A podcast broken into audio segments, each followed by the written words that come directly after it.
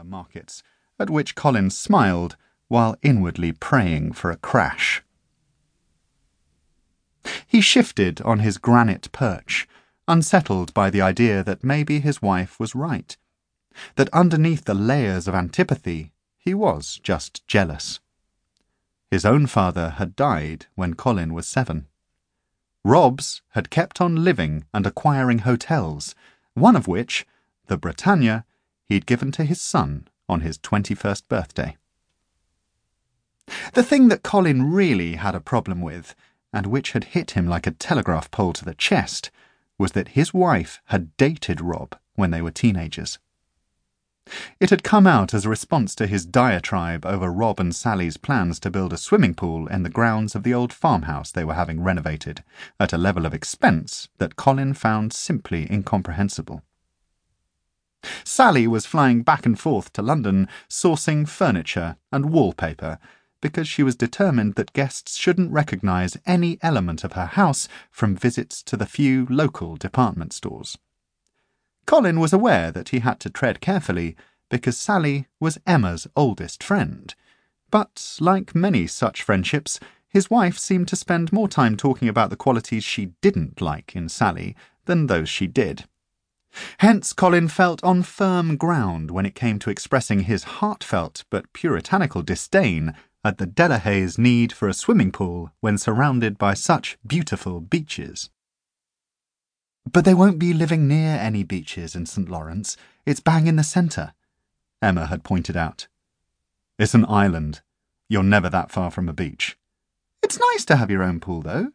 Beaches are full of kids and tourists, and the sea's only warm enough to swim in about one month a year. It's refreshing. It's bloody freezing.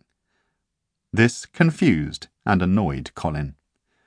He was sure that early on in their relationship, Emma had shared his feelings on public space and the beauty of nature. Hadn't she swooned at his ability to quote huge chunks of Wordsworth's lines written a few miles above Tintern Abbey? I thought you preferred the wilderness and purity of the ocean to the sterility and isolation of the pool. No, that's you. I like swimming pools. Maybe if I was still with Rob, I'd have one. What do you mean, still with Rob? I said if I was with Rob. I didn't mean it. Forget it. If I was with Rob would have been hurtful enough. But you said, still with Rob. Then it had come out, made ominous by its earlier omission. Colin and Emma had both talked freely of previous lovers, and Colin had no problem with Dave LeGresley, the man he had unwittingly usurped when he'd first started dating Emma. In fact, he rather liked him, and would have kindled a friendship if he hadn't worried that Emma would find it odd. Rob, on the other hand, had never been mentioned. It now turned out that she had dated him when they were in parallel sixth forms. He wasn't sure for how long. Emma seemed to change it from weeks to months, depending on whether she was trying to hurt or protect Colin, which shifted as their argument rose and fell. Why didn't you tell me about him before? Because it's obvious you don't like him, and I wanted to avoid exactly this sort of conversation. Maybe you never mentioned it because you still like him. You're being childish. Does he still like you? Is that why he's always so bloody rude to me? So what if he does? I wouldn't be alone in having admirers outside of this marriage. That's not true or fair. It's so pathetic, this whole competition you have with Rob. You're making me compete. You said if you were still with him, you'd have a swimming pool. I'm sorry. I'm never going to be able to give you that.